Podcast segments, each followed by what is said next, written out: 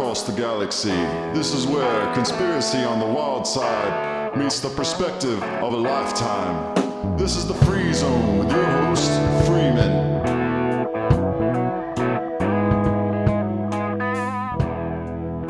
Hello and welcome to the Free Zone. Well, here it comes, folks, again. again. I don't know, but yes, we're definitely not alone. The news states uh, intelligence official says government is hiding intact alien craft and bodies, and uh, they're acting like this is the first time they've said this. Uh, David Grusch. uh, claims that the government has gone to extreme lengths to hide the knowledge of this extraterrestrial life. Uh, he's a decorated Air Force veteran, former member of the National Geospatial Intelligence Agency and former member of the Unidentified Aerial Phenomenon Task Force, who claims he was privy to these classified government secrets. Now he's coming forward to blow everybody's minds and tell us that we are definitely not alone. well, I'll tell you what.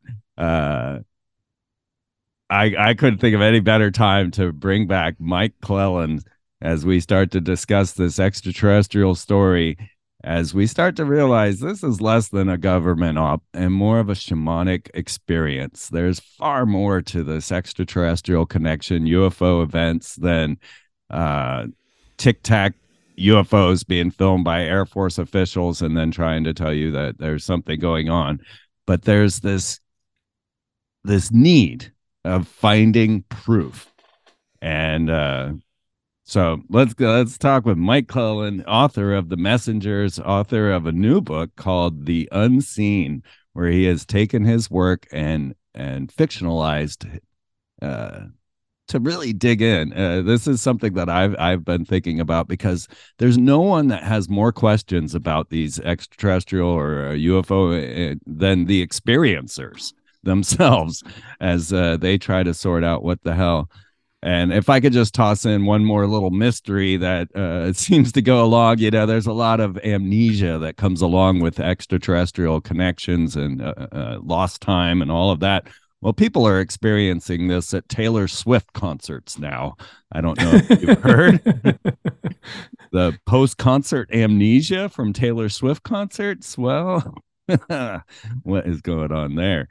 Uh, so please uh, let, uh, uh, welcome, Mike, and uh, let's get into letting go and writing the unseen, and and how to get to your own truth. I think this is so fascinating. But you know, please welcome to the show, and and uh, I'm jumping ahead. Oh, great! No, it's great to be back, and and uh, I did a. We both my I used to have a podcast. I haven't done anything in a few years, and um, but I I interviewed you, and after the first book, The Messengers, came out, you interviewed me. So we have we're sort of whatever we're, but the scales are balanced at this point. And um, and oddly, I think we have a very similar kind of life experience. We're expressing it in slightly different ways, but I think that that core experience is the same. Or let's say that this is something I use all the time. So I use the term um, flavor and mood. Right. So what what happens is here, let me back up a little bit.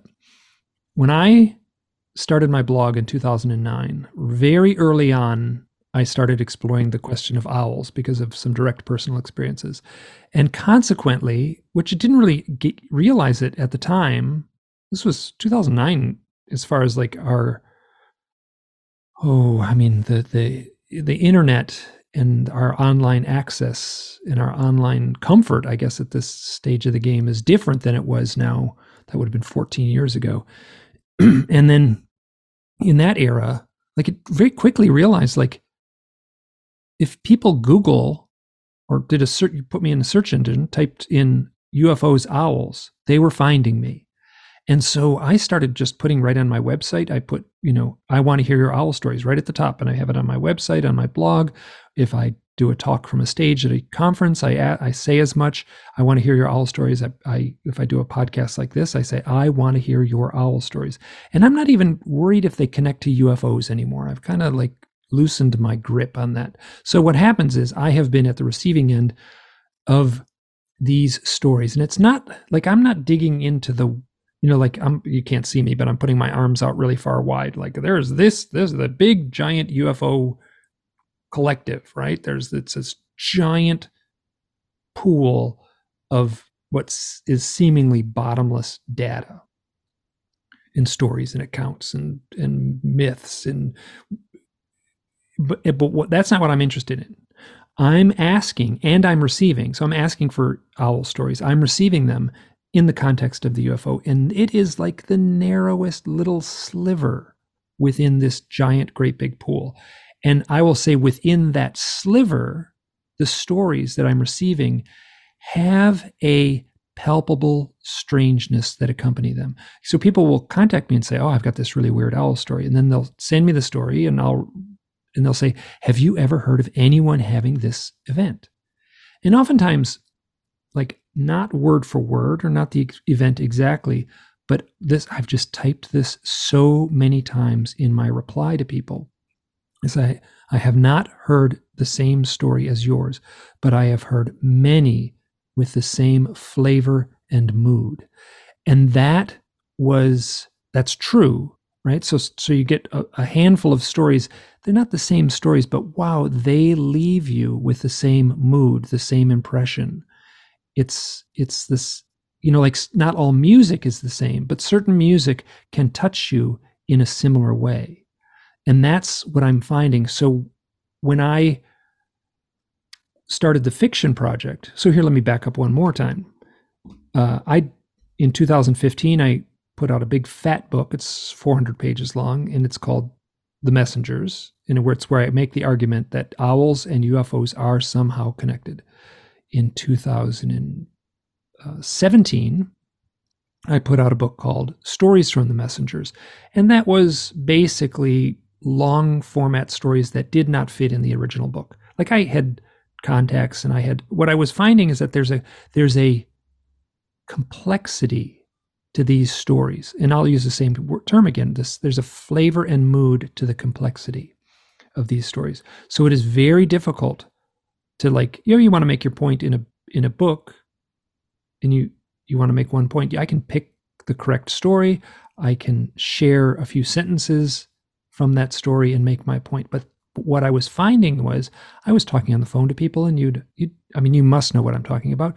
You have the 6 hour phone call and you realize like every account that i'm getting there's like a novel waiting to be written. And and so the, the the second book was me sort of honoring the richness and complexity and strangeness to those stories. And instead of just a few sentences you know like oh he saw a ufo and an owl. I want to show the buildup the changes what happened in the person's life. So that reads like a book of short stories. And then i did a, another book in 2019 which was a memoir. And that was my blog. I started my blog in 2009 in 2019 would have been the 10 year anniversary. And that blog, if I pick the appropriate blog posts, there's like, I don't know, 800 blog posts or 900 blog posts on the blog. If I pick the appropriate ones, because I was really telling a lot of first person accounts and sort of spilling my guts in a way, there was a narrative that emerged in the blog and I knew which stories to pick. And so I chose the ones that told the story of what would amount to my confirmation experience. At the beginning of the blog, I was basically saying, I don't know what's going on. I'm having all these experiences. I don't know what to make sense of them. I don't believe them. I don't trust them. You know, and I was frazzled and at my wits' end. And then as events were happening, it wasn't like reading in a book where I where I would write a memoir and say, 10 years ago, this event happened. I was writing, this happened last night. I am writing about it in the morning. And and there's an urgency to that. So, well, I can say that the the third book, which is the memoir, which is called Hidden Experience, was not as popular, and people with like a kind of a armchair interest in UFOs kind of get back to me and say, "Yeah, I didn't get that book." But people who have had the first person experience get back to me and say, "Oh my word, that book spoke to me. Like you wrote the book that I needed to write. You know, you are describing the emotions that I have felt. So you stack those first three books one on top of each other, it's a thousand pages. And that's a thousand pages, you know, roughly about UFOs and owls And sometimes people would say, "Hey, are you going to write another book about you know like?" And I would the correct answer was like, if I wrote another book, it would be the same goddamn story over and over and over again. Like I like if I couldn't express it and couldn't get my point across in a thousand pages, then then you know, too bad for you know like that would be a mistake to try to just retell the same set of stories. I mean, I could certainly put out another book. It would it would feel like the same book in a way. But um somewhere back in 2010 or so, I had I just got a bee in my bonnet. I don't know how else to say it. I, I, got like totally inspired to do a comic book. I was a professional illustrator. I was all about just like, wow, I could just do this comic book. I could write this comic book. I could do it. I did a bunch of sketches and it just like, I just had this idea like, yeah, this would be a really good story. And I contacted, you know, here's what happened. I wanted to include these mythic elements in it, right? So, so I was reading a lot of um, The Secret Sun, and around 2010, there was still kind of an active, and you must remember that chapter. There was like term that was called the synchromysticism or the synchromystics. There were people like Alan Abbadessa Green was putting out a lot of stuff, and and there was this kind of there was a kind of active group of folks that were putting out these kind of overlapping, I want to say almost frenetic uh, blog posts about synchronicity and such. And I was and I was kind of tapping into that somewhat. So I contacted Chris Knowles, who had worked in the comic book industry, and I said, "Listen, I'm having a hard time. I'm trying to squeeze in these mythic elements, and it's not working. Like it's it's it's coming out really corny for this comic book project." And he said, "Don't try to squeeze them in. He said, Don't try to do that. Just follow your heart and let your heart tell the story, and those mythic elements will appear. And and I took that to heart and I did that. But also in the conversation, we had we basically he he sort of warned me off of doing a comic book all by myself. He said, Hey, you know, nobody does a comic book all by themselves. There's a, a team involved. There's like, you know, someone does the inking, someone does the coloring, someone does the lettering you'll make yourself crazy if you try to do a comic book all by yourself. And I recognized that and I got frustrated and just put it on a shelf. And that was before that was that was like in the first year or so of the blog. And that's that I, I wrote up a tidy treatment. And that treatment sat dormant essentially for I don't know, eight or nine years. And I picked it up one summer. I like said, hey, like I'm gonna I forgot all about this. Like maybe I can do this as a book. And I read the treatment and it was I was like, you know, there's something here. And I spent a summer, probably the summer of 2019, trying to trying to solve the this book issue. Like I can write, I'm going to write a fiction book. And it got nowhere. I got so frustrated. I just put it away. And then I pulled it out again during COVID, during the lockdown. And and like between 21, 22, 23. Yeah, there were about three years there where I was working on it pretty steadily. And what happened was I didn't believe in the story. I didn't trust it. I didn't think it was good. But at the same time, I just tinker with it. And I, and I was kind of this half hearted writer. Right. And I didn't throw myself into it fully. And I would kind of pick up a little thing and okay, ah, well, let me let me tinker with this chapter and oh let me like go back and let me rethink this and and it was really frustrating. There came a point when I looked at what I had and I realized I had I had crossed the line. I had more than half, like I had done too much to not finish it. And that created a certain dedication. I was like, well, damn it, I'm gonna I'm gonna make this happen. And I and I pressed through and and then I worked with some folks and I actually read some stuff aloud to people over the phone and and they were really into it. And they were like oh no this is good. You need to follow up on this. So i so through friends i i got i tr- i began to trust the story itself which i did not until that point. Here you go ahead and chime in. I just i feel like i held the floor there for too long oh not at all no I, yeah i'm i'm i'm here hoping you'll inspire me to do the same because I sit here with all these questions from my youth. Uh, I have abduction memories. I have cover memories. I have a dad that's involved in extraterrestrials and Freemasons and uh, killer submarines with Jimmy Carter. And, you know, my dad was like something else. And uh mom raised by witches and things like that. And it just it's there's this story here of my my constant contact with this uh whatever phenomenon. And yet i have all these questions of what really happened. Are these memories real? And sometimes i feel the need to just uh do what you did sit back and and write just a fiction that is loosely or even closely based on actual experiences and bring to life a story that might take all these parts and pieces together. And then you know the little interconnections that go with that when you try to bring one part of the story to another.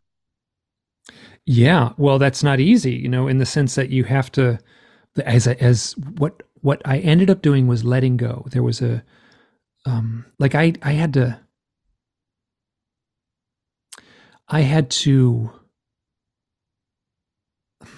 you know there's like this kind of illusion of writing right? That you've got a tidy story it's got a beginning middle and end and you can just kind of write it the same like i think like a real pro could write like a like a kojak episode right? And have a beginning middle and end. It's not true but it's pretty formulaic. And i I don't have any expertise in writing, or I like no, I've never done anything like this. Expertise, that's even the wrong way to say it. Like I had no foundation in writing fiction. But what I did have was a like from the even the messengers, which is this nonfiction book, was is a very emotional book in many ways. Like I, I was part of that book. I was sharing my emotions.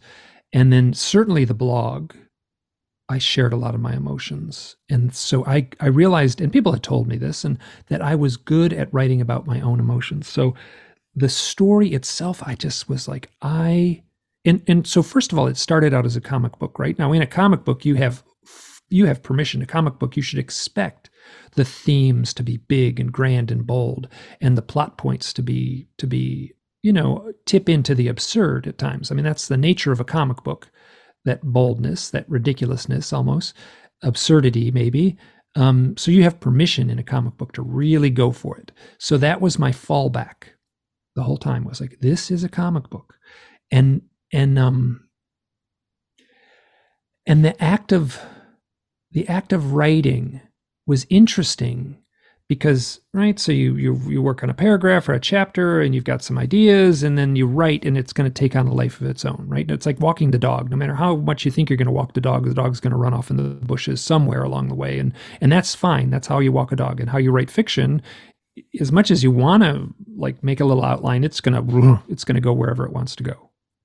And and i and i and i learned not to rein that in and I, you know, like I had a pretty tight outline at first, and then that fell apart, and I'd make a new tight outline, and that would fall apart, and I'd revise that, and and um, but the so the story this is tough because there's a, there's a lot of spoilers in this that I don't want to get into, right. but the the the story itself begins. This is total comic book logic, right? So there's a guy in a mental institution, and he's there's a doctor coming to visit him. This is in the first six pages. You can read this on the on the um, and on Amazon where it has a little look inside. You can read what's called a preface, and it's it's basically a character tells a doctor he's attempted suicide and has gone into the light basically and come back, but he's come back as a different identity. This is this would be a tough sell if it was anything other than a comic book, but but that was the premise. And then the person that came back, so you know full well that the, that the person in the story, telling the story, was once alive. He died and came back in the in the form of this person trapped in a in essentially a prison. So he tells this story, and that is the core of the book, the story that this person tells. Uh. And the, he is in many ways me. He was an artist, a disillusioned artist, a frustrated artist, a moody artist. That's me for sure. And he and I did metaphorically, like I gave it all up. I was working in New York City, working for ad agencies. I gave it all up and moved out west as a ski bum when I was in my, I don't know, must have been 26 or something like that. And um, and that metaphorically shows up as this guy, you know, walking into the desert. So there is this point when the fellow like turns his back on society, not quite knowing why, and walks into the desert and he has this trippy walkabout kind of experience. And it was it was because not much happens in that first part well i guess let's say there's a lot of internal d- dialogue and um and a lot of it is about creativity and the loss of creativity and feeling that loss. And then also is he's struggling to make sense of this lifetime of memories. Paranormal memories synchronistic events and um and then he eventually gets to a town and when he arrives at the town there comes a point when it it goes from part one to part two and that's a two part book but the first part is maybe i don't know the book's 300 pages so it's less than 100 pages the where he's walking in the desert, and the rest of it is another story. So it's it's interesting. There's a woman who who I trust. She's very psychic. She has a she runs tours of like ancient Egypt and ancient um, sites in the UK, in Ireland, and in England. Um, and she read the book, and she was like, "Wow, I really like this book." And she was the perfect person to give me feedback. And I was like, okay, w- the part in the desert, which she was one of the early people to read the book, I was really nervous that it would just like drag on and wouldn't make sense and people wouldn't get it. And I said, what did you, the part in the desert, how did that seem to you? Like I was basically saying, were you bored? Right. And she said, that was a ritual as old as time. So huh. I was like, oh, she got it she got what I was trying to say. And I recognize that most people are coming back to me and they get it. That that like this fellow embarks on a ritual. You said early on in the talk just the shamanic aspect of these things. If there was a I want to be careful not to give away too much, but if there was a hidden subtext, there is a shamanic initiation that takes place to this fellow. So part 1 is him struggling to make sense of his experiences, his own internal dialogue, basically, woe is me, what's happening. And this part two is a detective novel. Then it turns into Raymond Chandler, where he is he has arrived at this small town. There is a mystery in this town, and he's going to play detective and try to figure it out. So, so it's a sparse, empty town. I didn't have the chops to write a big, complex story with tons and tons of characters. So it's a very sparse cast. And he's gonna. He is. He is. Have you read Raymond Chandler, the Philip Marlowe books? No, I haven't read. Them. Okay, they're, they're the textbook. I'm aware of them. Yeah, they're the textbook 1940s detective things. They're beautiful. Right. They have that's the there's a reason we love detective novels, and that's that's because of books like, you know, The Big Sleep and and The Long Goodbye. So I I took I loved those mo- those books, and have read a few of them many times. So I the the the first third of the book is the setup, and then this the part two, the second two thirds of the book is a detective novel where the, the main character basically tries to solve the mystery. And the mystery is his own involvement.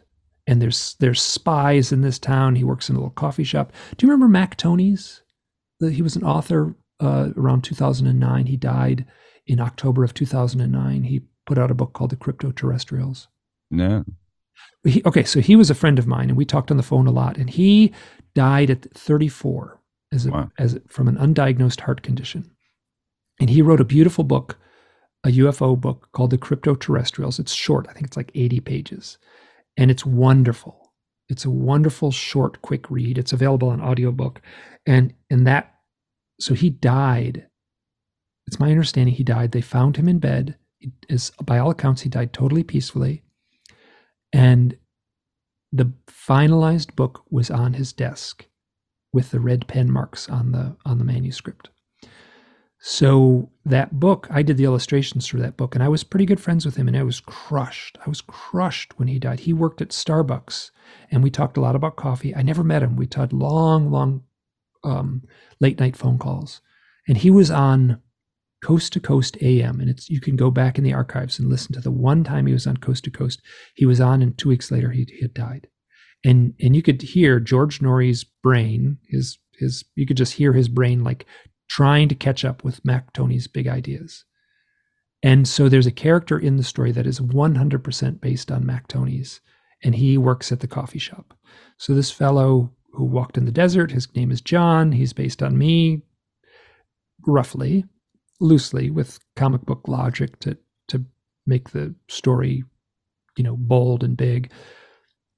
But um, so he, so in essence, I get to work at the coffee shop with Mac Tonnies right. in this mythic realm, and that's sort of the hub of the little town. So when people come in, it's like, is this the good guy or is this the bad guy? Is this guy working with the spies? Is this guy not? Well, like, why does he know this person and not this person? So there's a little. That's the core of it, and it's a very on one level, it's a very simple story, and then on another level, like, wow, did I go for it? Wow, did I try to push the biggest themes I possibly could squeeze into the story? And many of those accounts came from the stories I had collected, the people who had sent me the UFO and owl stories. So there's owls in the stories. Oh, here, let me say one more thing. It's just my own personal challenge.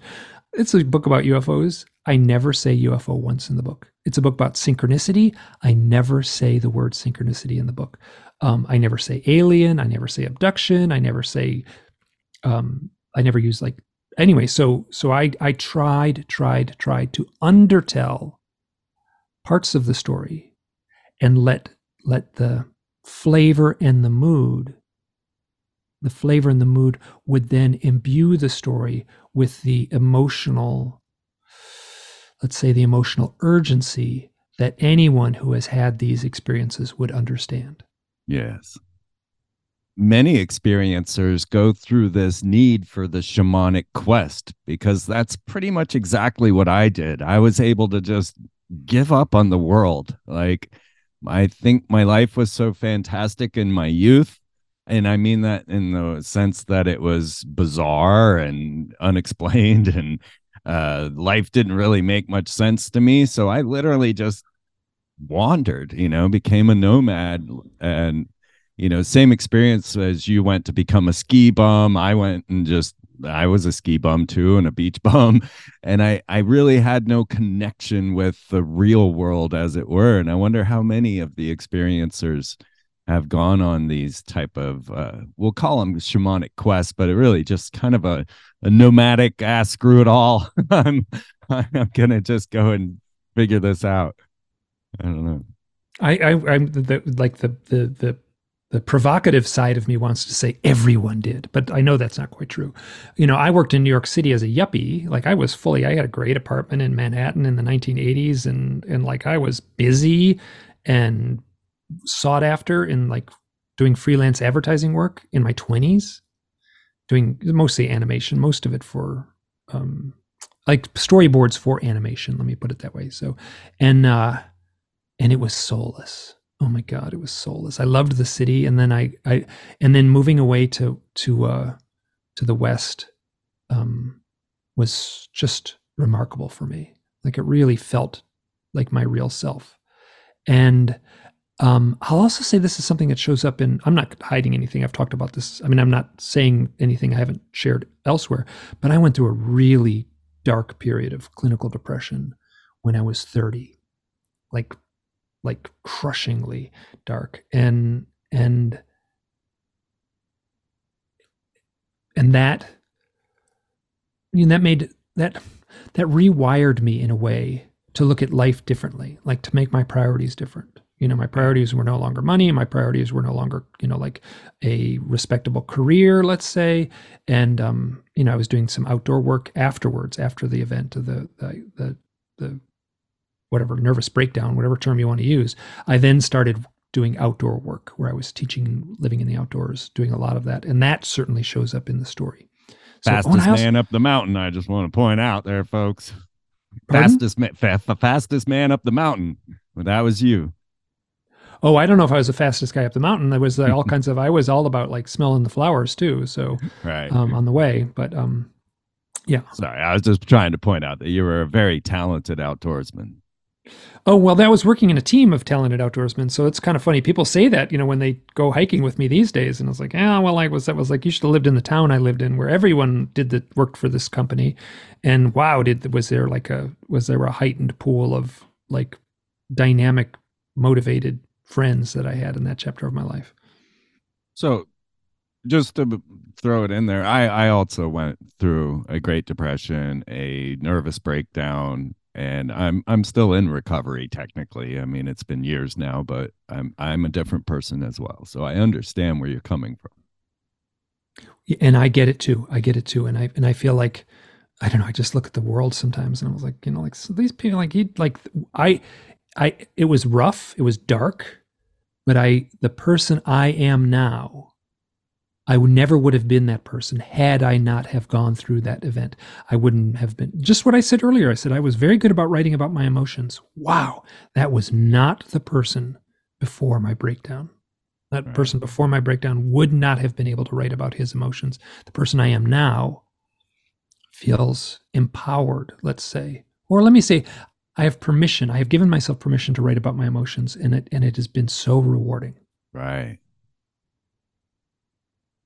Well, I don't know if you had another point that you had listed because I have one more question before. Oh, here the one thing I just wanted to yeah. say was that the um uh like that story breakdown that I just gave you, just kind of that intro. I haven't done that ever for anyone. Oh, right? Well, some people you. say like, "What's the story like?" And I was like, I, I was kind of like, "You're asking a big question." And what I used to say, it's like Twilight Zone meets Twin Peaks meets um, uh, uh, the X Files. Right. And then it all takes place in a little Twilight Zone type town. You know, Twilight Zone, they'd be like sometimes some of the plots take place in these kind of mythic, haunted little towns. It. I tried to create that mood and flavor. Yeah. I'm kind of drawn to the idea of uh, the the Gunslinger by Stephen King. Oh, which I've never read. Ah, uh, epic, definitely. I think you would enjoy that. Okay. Um, but it wouldn't get to these points and these things. But you know, Stephen King, he's definitely part of this whole Target thing, and he, they just released uh, Under the Dome, uh, Stephen King book uh, that became a film by Steve or a, a, TV series by Steven Spielberg, which is produced by Microsoft. And I've been watching a lot of these end of the world scripts that have been coming out. Um, I want to get into those into the second hour. I want to stick with us here. Uh, got some really good stuff planned, guys, for the second hour. That's for sure. Uh, a lot of things that uh, I don't hear Mike uh, really get deep into, and I want to get into. Uh, but as we're talking about the unseen and the ability to finally just get your emotions out there and and to write this and start to maybe even figure out some of the parts in your brain that aren't fully cohesive because there's so much uh, amnesia like a Taylor Swift concert there's just little bits and pieces that we have so this idea of tying it all together in a fictional tale, I, I have a feeling that you were able to maybe find some more things out about yourself that uh you know kind of came out in that writing. That's that's what I'm kind of hoping happened anyway. Well, I don't think I necessarily found more about myself.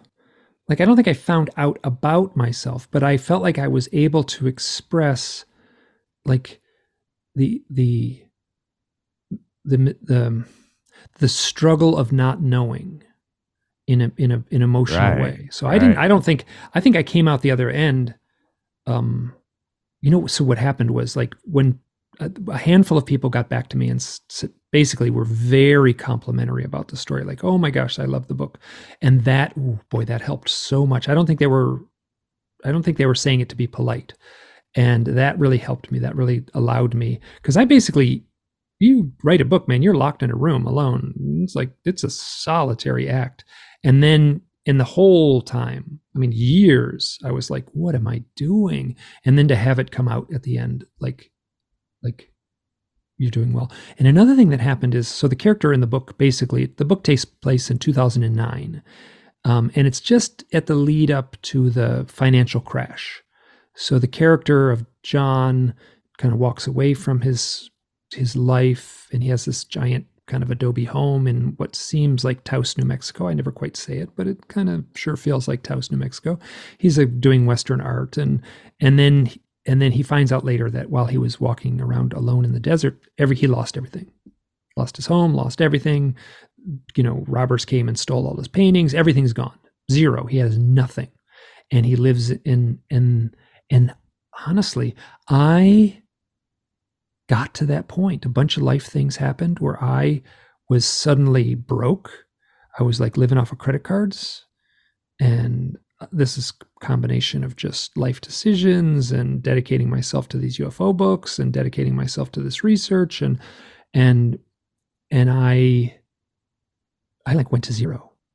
You know, I, I'm not proud of saying that, but it was like it mimicked the book. I was living the character in the book to a lesser degree. Obviously, it was a the book is fictionalized, and but I was in in um like I'm I had the conversation with my brother. My brother was like, "Yeah, you know, like seems like you should get a job." And I was like, "This book is my job." He had no idea. Like it didn't make any sense to him. I've like, seen that. and I was like, "No, no." Us, us poor creatives. I know my brother's an engineer and I'm not. so Yeah. he, I was basically, this book is my job. Right. And then it, so to basically like, you know, every month I had to like, you know, I get a pittance of a royalty from the other books and I would try to live off that royalty. And then all of a sudden the cost of living went up and the, my royalties went down and the credit card debt went up. I was like, every month was just like shocking what I had to do to make, to like make it all uh, like balance out. And I, and then at the same time, I had to be true to the story. That was tough. Well, actually, I'll, I'll- let me say this, this: that was not tough. Society from the outside, society would say, "Wow, that was tough," but from the inside, like I had no choice. I had to be true to the story and really. And I'm a slow writer, so I would I really had to had to craft the story in that way. You know, living like I had become the character John in many ways. Right. I I completely understand that. Well, there is a magical power to writing and there's a magical power to reading. And it kind of forms this co-creation. So I imagine that uh as people read your book, there there were a lot of responses that were saying, "Hey, I felt this. I I had these same emotions." Or after I read your book, I started seeing owls everywhere. You know, did these sort of things happen? This power of the magical power of reading this book and the co-creation. Well, that so that goes back to the 2015 book of the messengers. That certainly happened in that book where people were seeing owls and stuff like that. Um, you know, this book's only been out a few weeks, so I can't really answer that question. You know, like Right. people are getting back to me, and and basically what people are saying is they they they felt like they they got lost in the story, and and there's a there's a podcaster named Kelly Chase, and I did an interview with her, and she there's some there's some couple of powerful plot twists in the story. And I, when we talked on the phone, I was like, "What about that one point? Uh, how would you think of that? Like, you know, like right there in the story." And I'm not going to tell what the plot twist is, but um, and it was kind of in the early part of the story, and but because it's unbelievable, like an unbelievable event takes place early in the story, and and she said it was it. She said, "I'm going to quote her roughly, but it's hard for me to. I'm from Michigan, so it's hard for me to like." Toot my own horn in a way, but so I'm going to quote her. She said, You had sprinkled just enough magic dust along the way in the story. When that event occurred, like a big flip flop in the story, this is when it goes from his own personal story where he has to become a detective. That flip flop, he said that that point in the story, you had, you had sprinkled just enough magic dust along the way that that felt real where obviously wasn't real. It was absurd in its, but it felt real in the story because it worked in the context of the story. And that was that was a wonderful bit of feedback for me because that was what I was really aiming for. Well, as we we're getting closer to the end of this hour, uh, I'm curious of your thoughts on this. Uh, I'm going to switch gears here. Uh, I'm curious about your thoughts on this uh, first contact uh, confirmation from the intelligence officials saying we are not alone. What's your thoughts about this news story now being uh, the major headline all over everywhere? Why all of a sudden, you know? Uh, or not really why I mean, but Um, yeah, what, what are your Lazar thoughts on tell basically say the same thing like you know Yeah. 30 years ago like oh like well, this is like like I was I was bored with that 30 years ago yeah so exactly. yeah yeah you know what honestly i like i don't want to waste my energy on that story uh, like so so he's like like this didn't happen by accident he didn't just kind of stroll out of his office and just say hey i'm going to decide to spill the beans like there's he had to add I mean, like there's some plan in place you know and and and i and and that's my sense like i don't know like i mean i rep i, I think that uh, Ralph Blumenthal, and I think he's this is this is in the context of an article that was also in the Washington Post. I think like, I might have this wrong, but I know that um that uh and it's funny. I know a few. I don't want to say insiders, but a few people, and they kind of said, you know, like, oh, you know, there's this thing that's going to come out, and you know, like, and there was hints dropped by certainly hints dropped by um oh, I'll think of his name in a second. Um, uh, I can't. I'm drawing a blank on his name. He's from Stanford, I think. Uh, and but I, you know, the story of crafts and bodies has been around since the 80s. That's you know, 40 plus years. I, I, I like, and every yes, it's very interesting that a guy is like going on talk shows and talking about this now. And it was kind of interesting that it was a the one interview that I actually saw it wasn't like on an A plus network. It was one of those kind of like kind of, I'm not sure. Actually sponsored by Elon Musk. Uh oh. it was uh oh god, I'm gonna forget the name.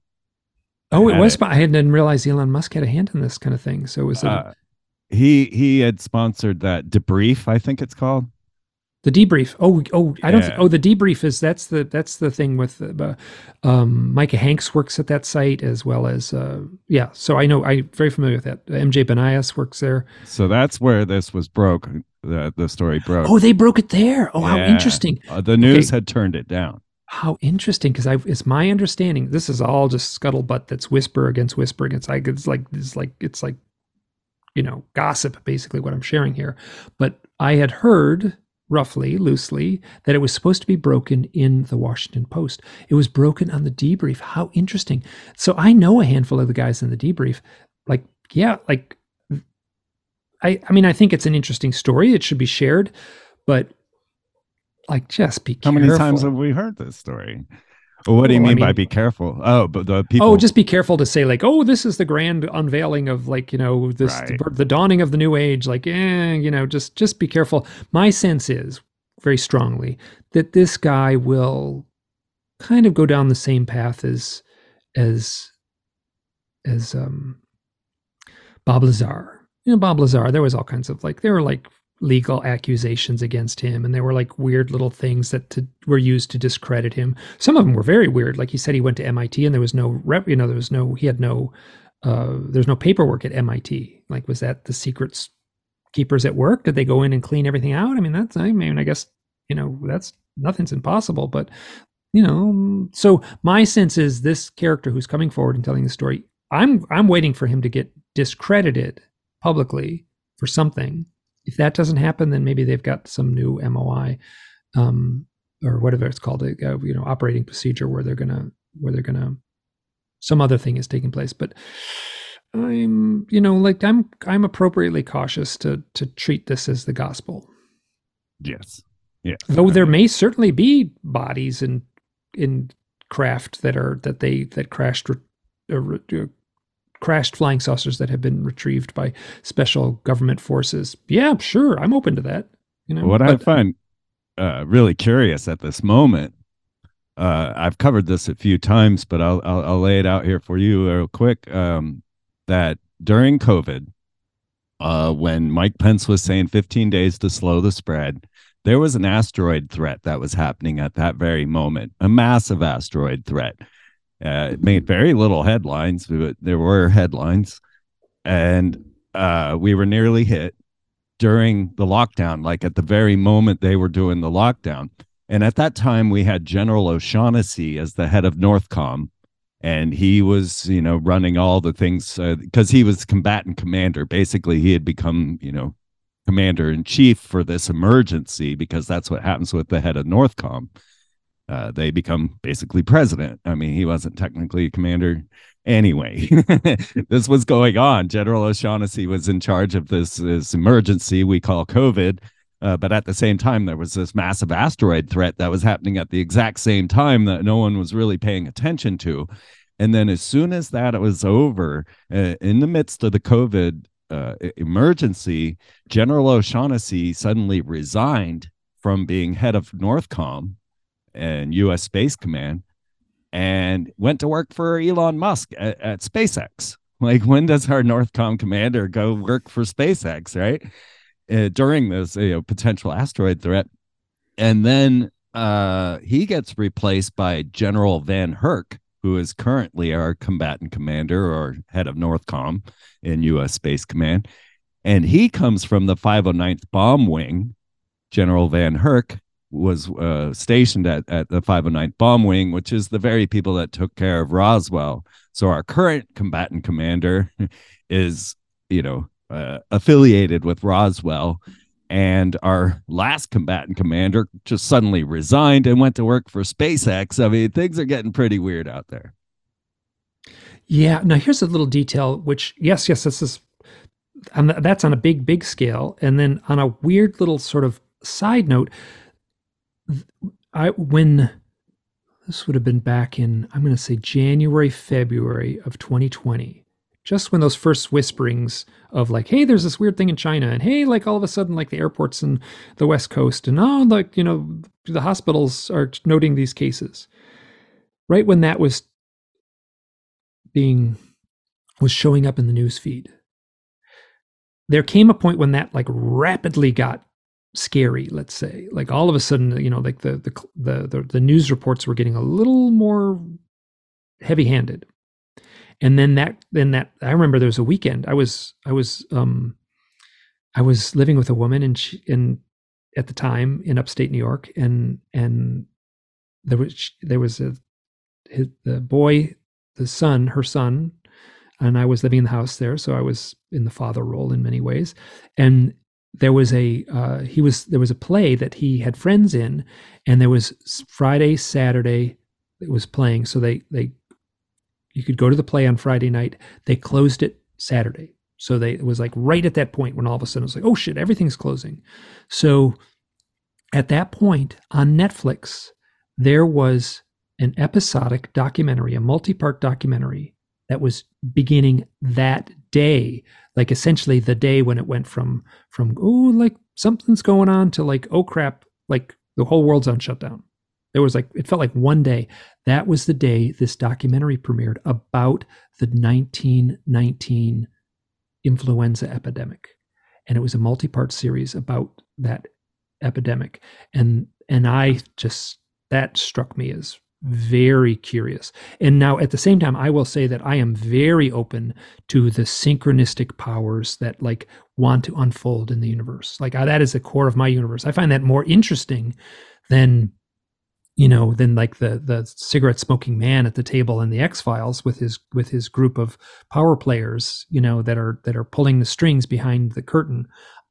That's I believe that happens to some degree but I also believe that like there's magical forces at play, and that and that can also show up in our popular culture. In that Netflix story, like that was I've I've never talked to anyone who remembers that. It's it's listed on IMDb, but it it like it essentially never premiered. They pulled hmm. it that day.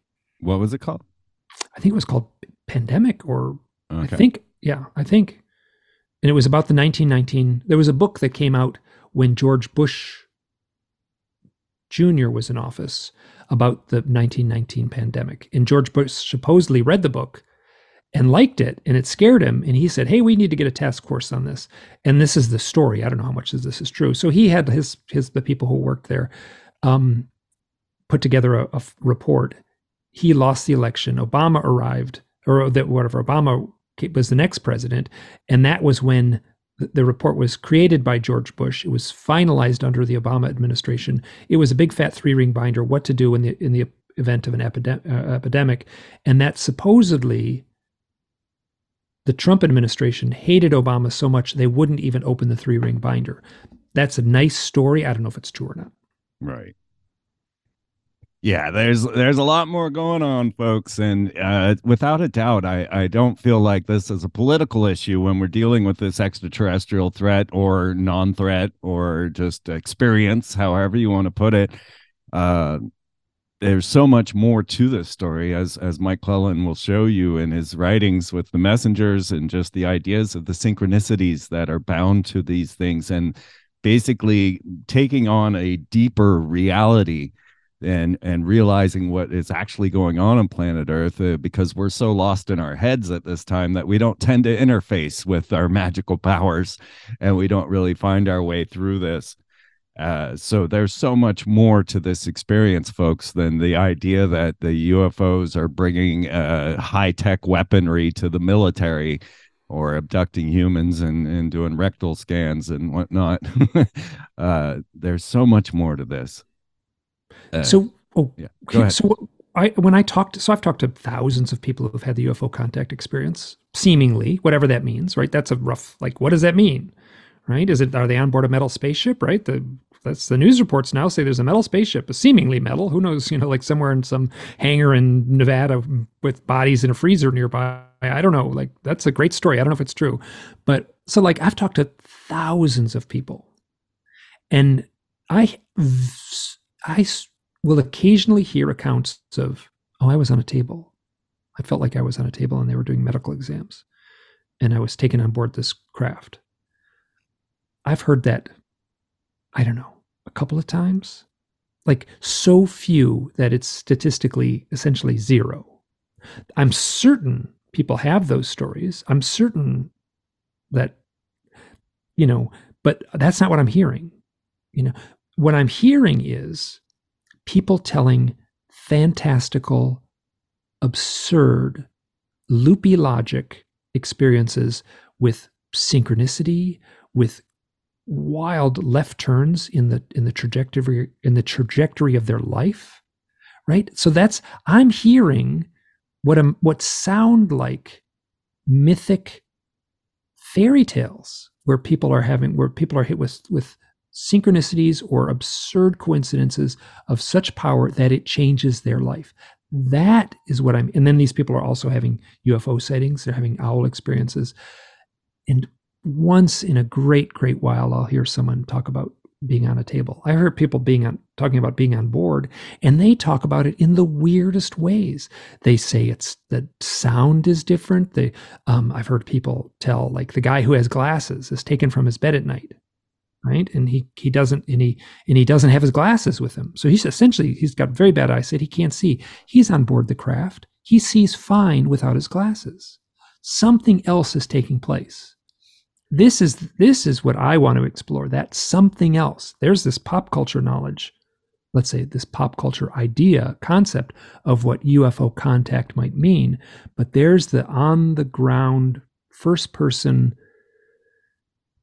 struggles with what seems to be unfolding. And that was what I was trying to put into the book The Messengers and trying to put into the book the fictional book The Unseen.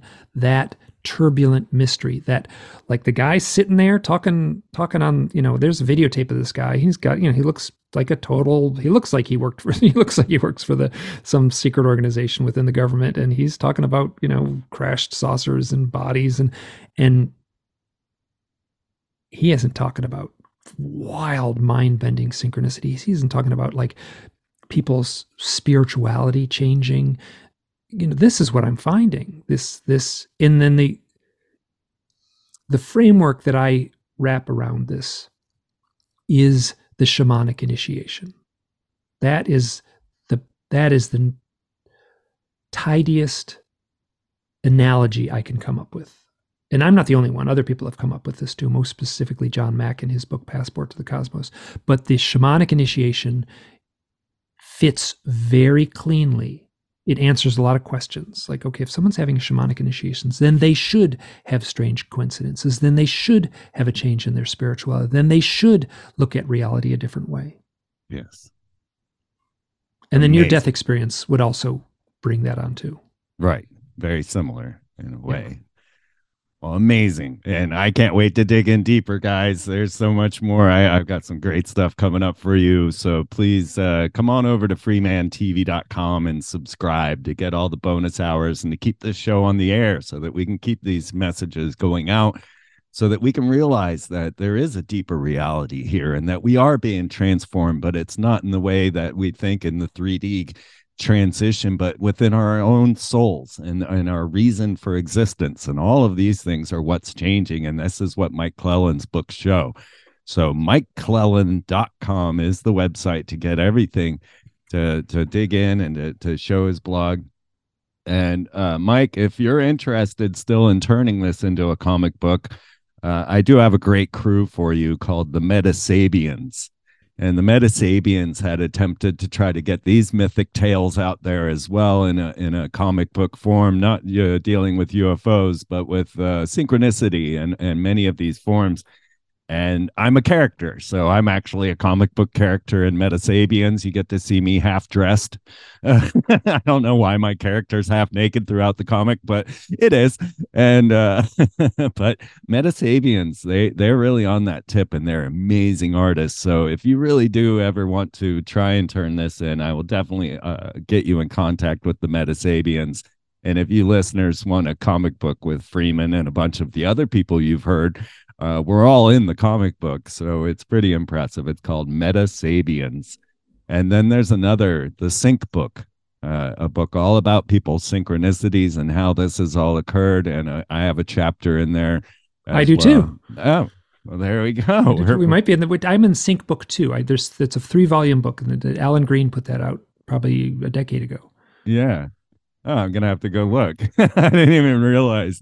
Well, that's yeah, everyone's in that. So, yeah, yeah, yeah. Steve Wilner's in there. There's a bunch of folks in, with names you'd recognize. Yeah, absolutely. Oh, that's cool. I didn't know we had that in common.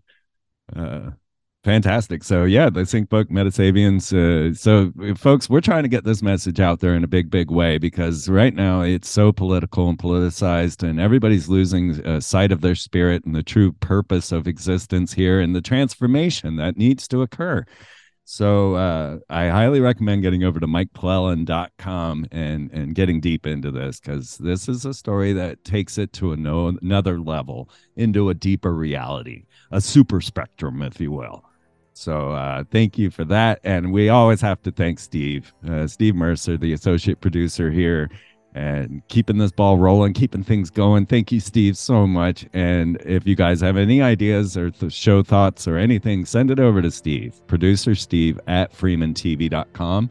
And as always, you can write me, Freeman at freemantv.com. And I hope you all are following me on Twitter at freemantv, where I start to drop uh, the news and stories and things that I think are important. Not a whole lot of tweeting from me because I hate social media, but I do it.